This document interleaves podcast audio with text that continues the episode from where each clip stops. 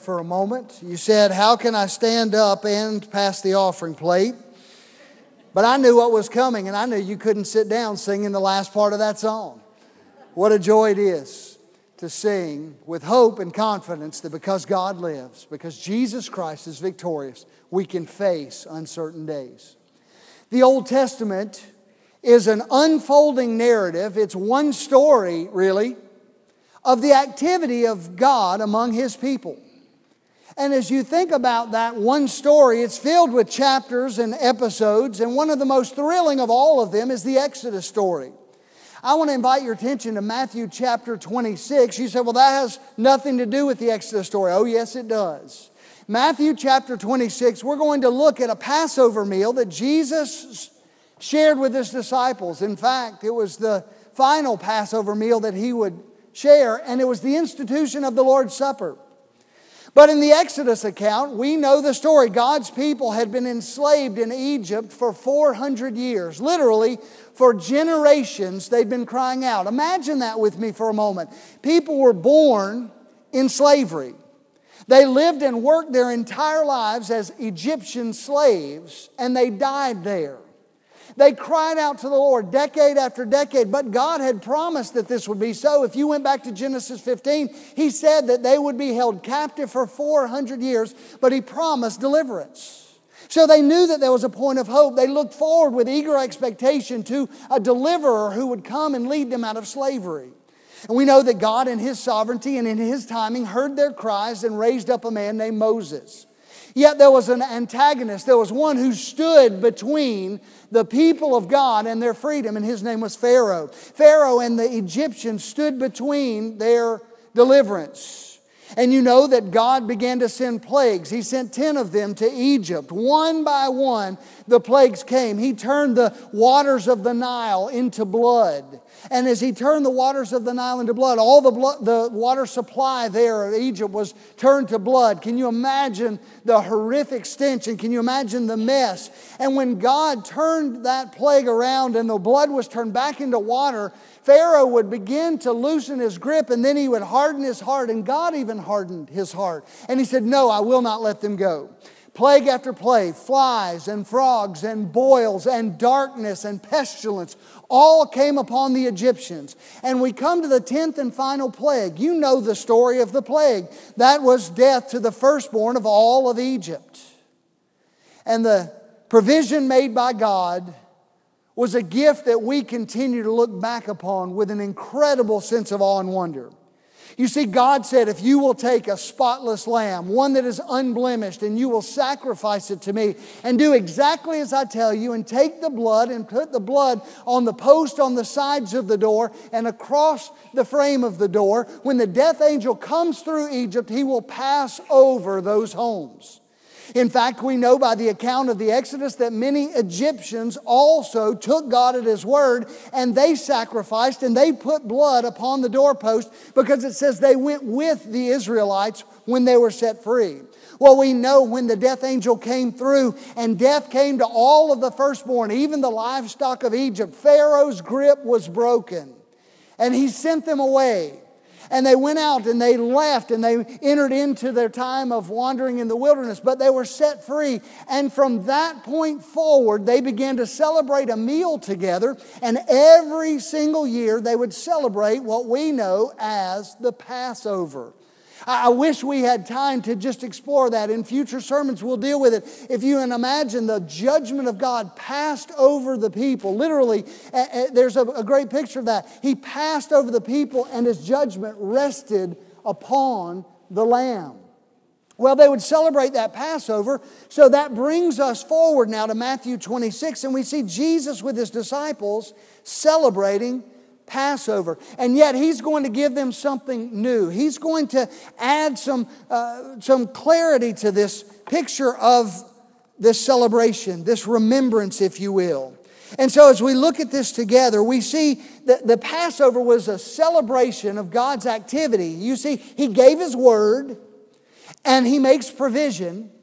And when the people obey, He saved them. They were through the sacrifice of the lamb and the shedding of the blood spared. For millennia, the people of God would look back and then they would also look forward to a deliverer. In Matthew 26, we come to verse 17 and we see Jesus about to institute this new celebration. Look with me there, Matthew 26, verse 17. Now, on the first day of unleavened bread, the disciples came to Jesus and asked, Where do you want us to prepare for you to eat the Passover? And he said, Go into the city to a certain man and say to him, The teacher says, My time is near. I am to keep the Passover at your house with my disciples. And the disciples did just as Jesus directed them, and they prepared the Passover. Look at verse 20. Now, when evening came, Jesus was reclining at the table with the 12 disciples. And look at the first few words of verse 21 as they were eating.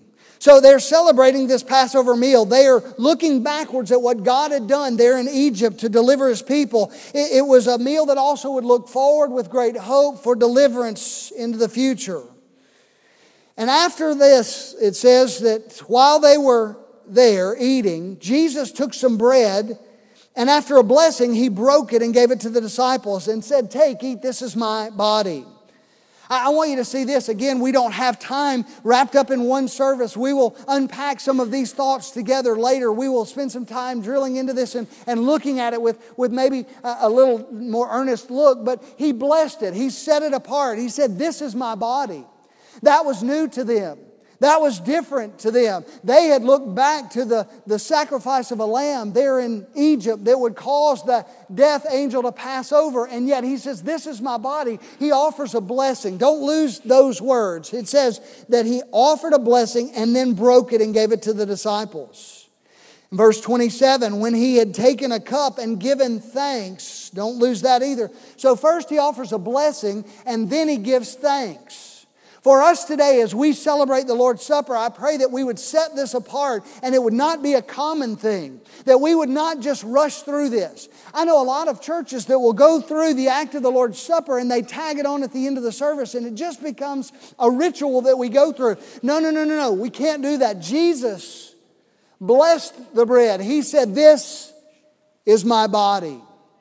And he took the cup and he took that cup and he gave thanks for it. Now, you and I read this story with historical perspective. We know what is about to happen. We know what Jesus would endure in the coming hours. They did not know that. They couldn't fully see it, but they would come to see it. Think about it with me. You and I knew, uh, know now that uh, what he knew then, we knew that the trials were coming, that the mockery was coming, that the beatings, the scourging, the crucifixion was coming.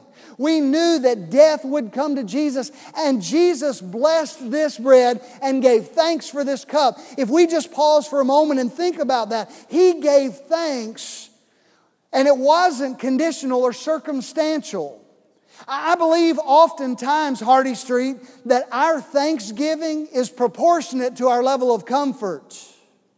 At times, we don't thank God when things aren't going well. And Jesus looked at his own death as the provision of God for salvation and thanked him for it.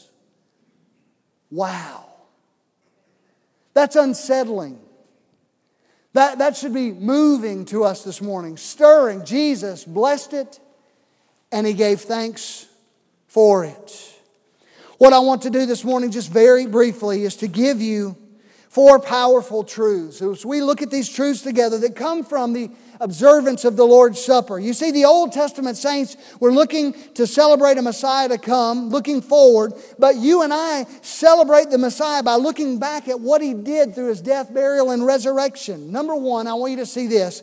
We have a sacrifice to remember. We have a sacrifice to remember.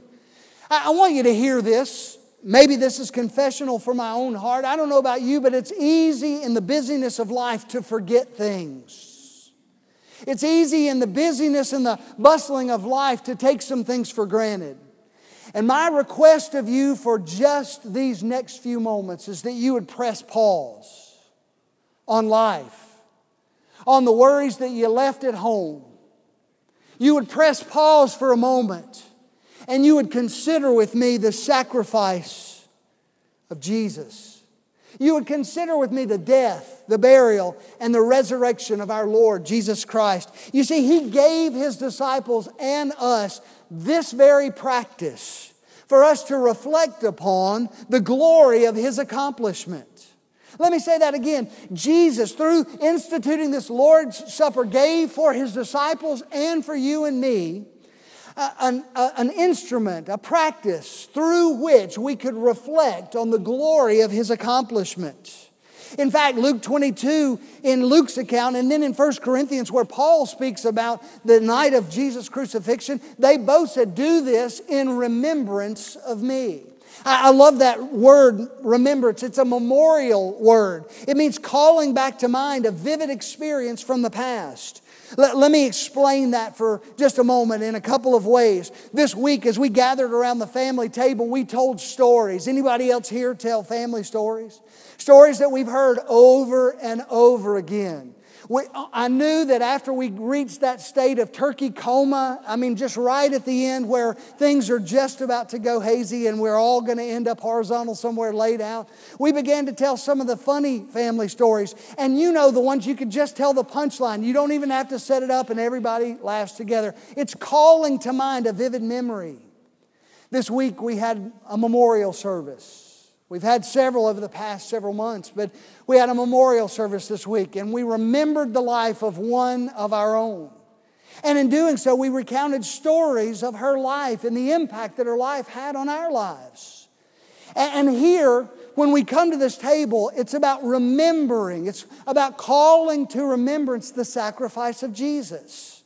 We, we had an opportunity as a family yesterday to go. My uncle makes cane syrup. It's kind of a lost and dying art. And I remember walking up to that cane mill and they had already started cooking off that syrup. And the smells that wafted up just immediately took me back to a time as a child when I'd go to my great grandfathers and my grandfathers and we would go to the neighborhood farm where one man made syrup and they would have mules pulling. And, and that smell just immediately caused me a remembrance Every time we take this bread and this cup, it's far more than just the senses of our taste. It ought to call to mind the sacrifice of Jesus. We have a sacrifice to remember. In fact, Alan Redpath uh, said it this way. I want to give you a quote. It'll be hard to see maybe on the screen, but I just want to read this to you. It is the one who has given something for us at Calvary, asking each of us to remember his death, to put at the very center of our Christian experience it is He who loves us, even unto death, calling us out of the busyness and often the barrenness of our pressure and work, that we might wait upon Him in the stillness of our hearts and worship Him. He points us back not to his life or his example, but to that which is at the very center or very heart of the Christian gospel the atonement of the cross, the finished work of Calvary, and the open tomb. So, this is what we will do here together in the next few moments. Don't just go through the motions, but reflect. Call to mind the sacrifice of Jesus. Reflect on the fullness of that sacrifice, the weight of what it means. Again, I wish that we just had time to, to spend time. And I'm not belaboring that point. I want to respect your time. But Jesus said, This is my body. Oh, we could spend time thinking about that incredible theological doctrine of the incarnation. Jesus, the infinite, became finite. Jesus, the eternal, stepped into time. Jesus, the creator, comes into the world of his own creation, not as a glorious, reigning, splendorous king on a white horse with conquering armies, but as a baby in a manger in Bethlehem. And he says to them, This is my body. When you begin to think about what you're going to partake together as a covenant community here in a moment, think about the body of Jesus that was given for us out of his eternal nature, he took on flesh and gave that perfect, sinless body to be broken for us and our salvation. When I think about the sacrifice of Jesus, I'm overwhelmed. Uh, the Bible says in Colossians, all the fullness of deity dwells in bodily form, and He offered that body for us. He fulfilled the law perfectly, and His body was broken so that you and I might be saved. And then when we take the cup, when He took the cup, He gave thanks for it, recognized His love Oh, as we heard Romans 5 8, He demonstrated His love for us in that while we were still sinners, He didn't wait till we cleaned up our act. He didn't wait till you got it all together. Jesus died for you. He went to Calvary's cross on our behalf so that we might have life. I have to share this. I have a dear friend who's a pastor. His name is Vance. And Vance shared with me a truth some time ago about this very thought. Many times we think Jesus died on the cross so that you wouldn't have to. You ever thought that thought? Jesus didn't die on the cross so that you wouldn't have to. Jesus died on the cross because you couldn't. If you died for all of eternity, you would never have the righteousness in and of yourself to satisfy the wrath of God for one single solitary millisecond. But Jesus Christ, the perfect Lamb of God, died on our behalf so that we would not have to face the eternal death that was ours without Christ. When I begin to think, hallelujah. He's the only one qualified to die for me and for you. He's the sufficient substitute. His perfect body, His perfect blood, broken and spilled out. You and I, what is our condition before the Lord without Christ, outside of the love of God, outside of the act of the cross? Helpless, hopeless, damned, doomed, and lost. And that sounds like fire and brimstone until you realize that this sacrifice was given because of the love of Jesus for you. He loves you that much. And today I'm asking you to pause, reflect, remember the sacrifice of Jesus. Number two, I want you to see that we have a reason to give thanks. We've already tread all around it, but the Bible says in verse 27 when he had taken a cup and given thanks, he gave thanks for his own death, His own provision. We have much to be thankful for as a people, but nothing greater than this that Jesus willingly went to the cross, that Jesus willingly was the sacrifice, and He prayed for the Father's to be for the Father to be glorified. He prayed in His humanity, if this cup could pass from me, let it pass, but not my will, yours be done. And we have a reason. He gave thanks. Number three, I want you to see this. We have a story to share. I, I don't know about you, but I love it when I see new things in Scripture that I had not seen before. And this just jumped out at me. I had a couple of things this week, but in verse 28, it says, For this is my blood of the covenant, which is poured out for many for the forgiveness of sins. I, I want you to look at that word many for just a moment. That word many is the word polon in the Greek, and it's close to a word that we get the word metropolis. It, it means innumerable. It's used all throughout the Old, uh, the New Testament. It's why in Mark 16 he would tell them to go and preach the gospel to all of the world. And here's why. You see, in this room, without historical perspective, there's only 11 men.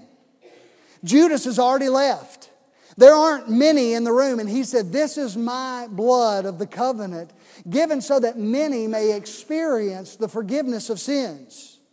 They didn't understand in that small room, Lord, there's not many of us, there's just a small number. And Jesus was preparing them, and He's preparing you and me to say that the forgiveness of sins is available to whoever will call upon the name of the Lord. And we have a story to tell. Every time we come to the Lord's table, we proclaim the death of our Lord, and we look forward with great hope to the victory that we have because of His resurrection in His coming again. I want you to see this. We take the Lord's Supper together and proclaim the gospel.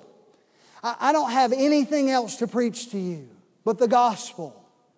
Not popular psychology, not my opinion, not current events or politics. If I stand in this pulpit and preach anything else but the gospel of Jesus Christ, then I have abdicated my position as a preacher. God called me to preach the gospel. He called me to teach people and to preach to people that Jesus saves. We've a story to tell, and that story is yours and mine. He gave it to all of them, and He gives it to us. The good news, the glorious good news, Jesus saves. As we think about this idea of the gospel, God in Christ didn't just restore us to a position to which Adam held before the fall. If that was the case, we would be seeing the best of man's righteousness because Adam fell.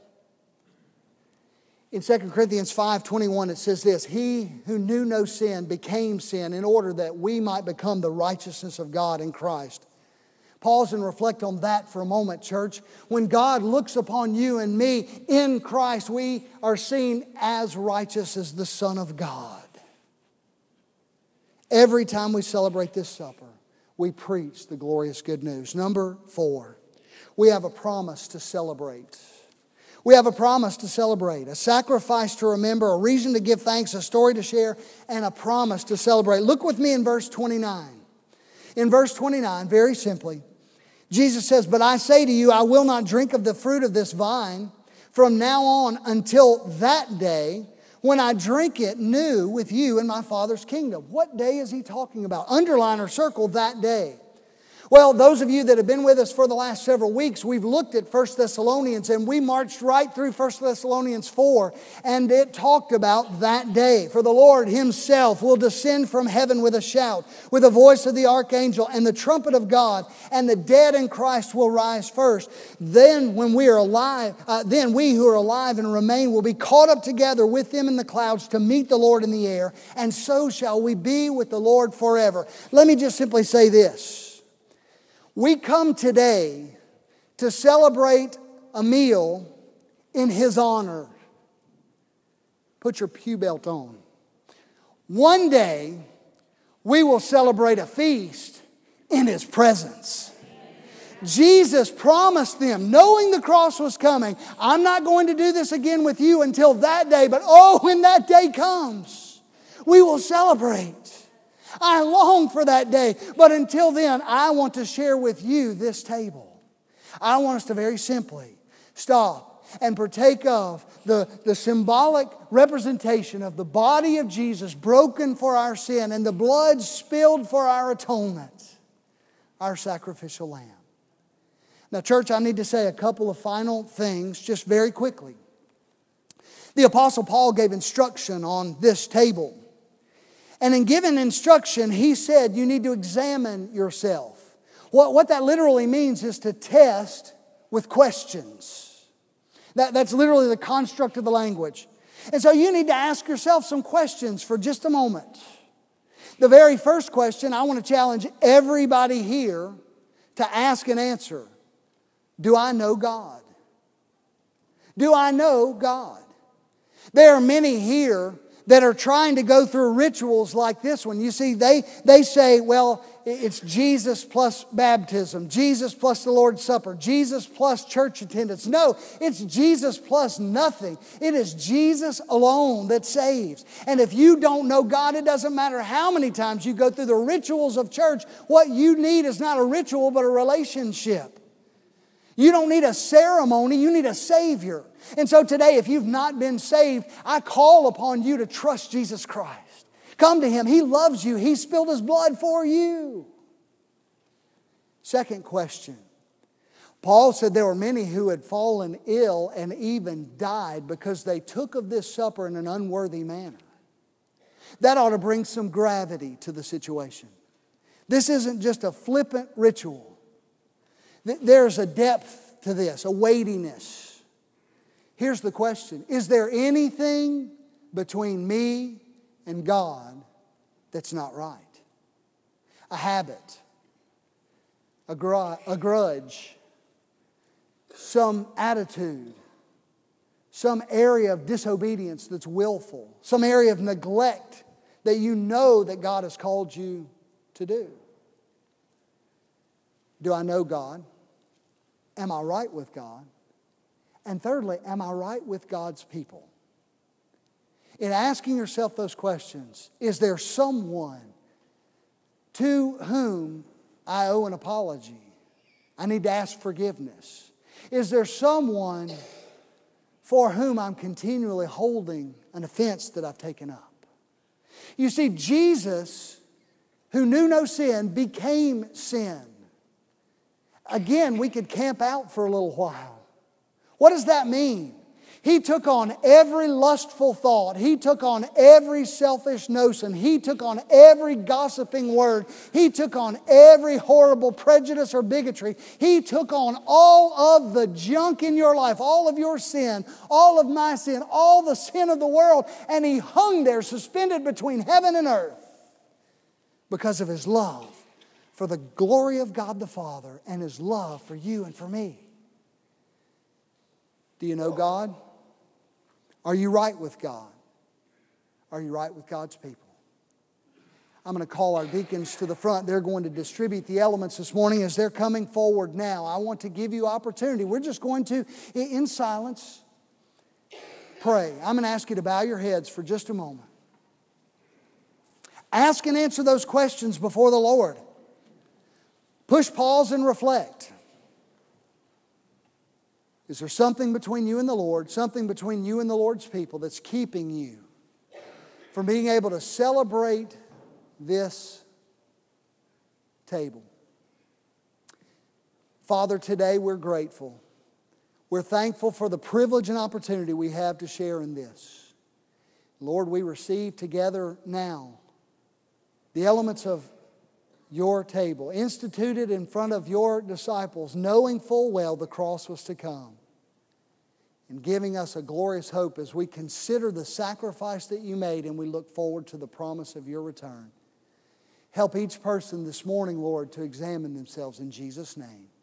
Amen.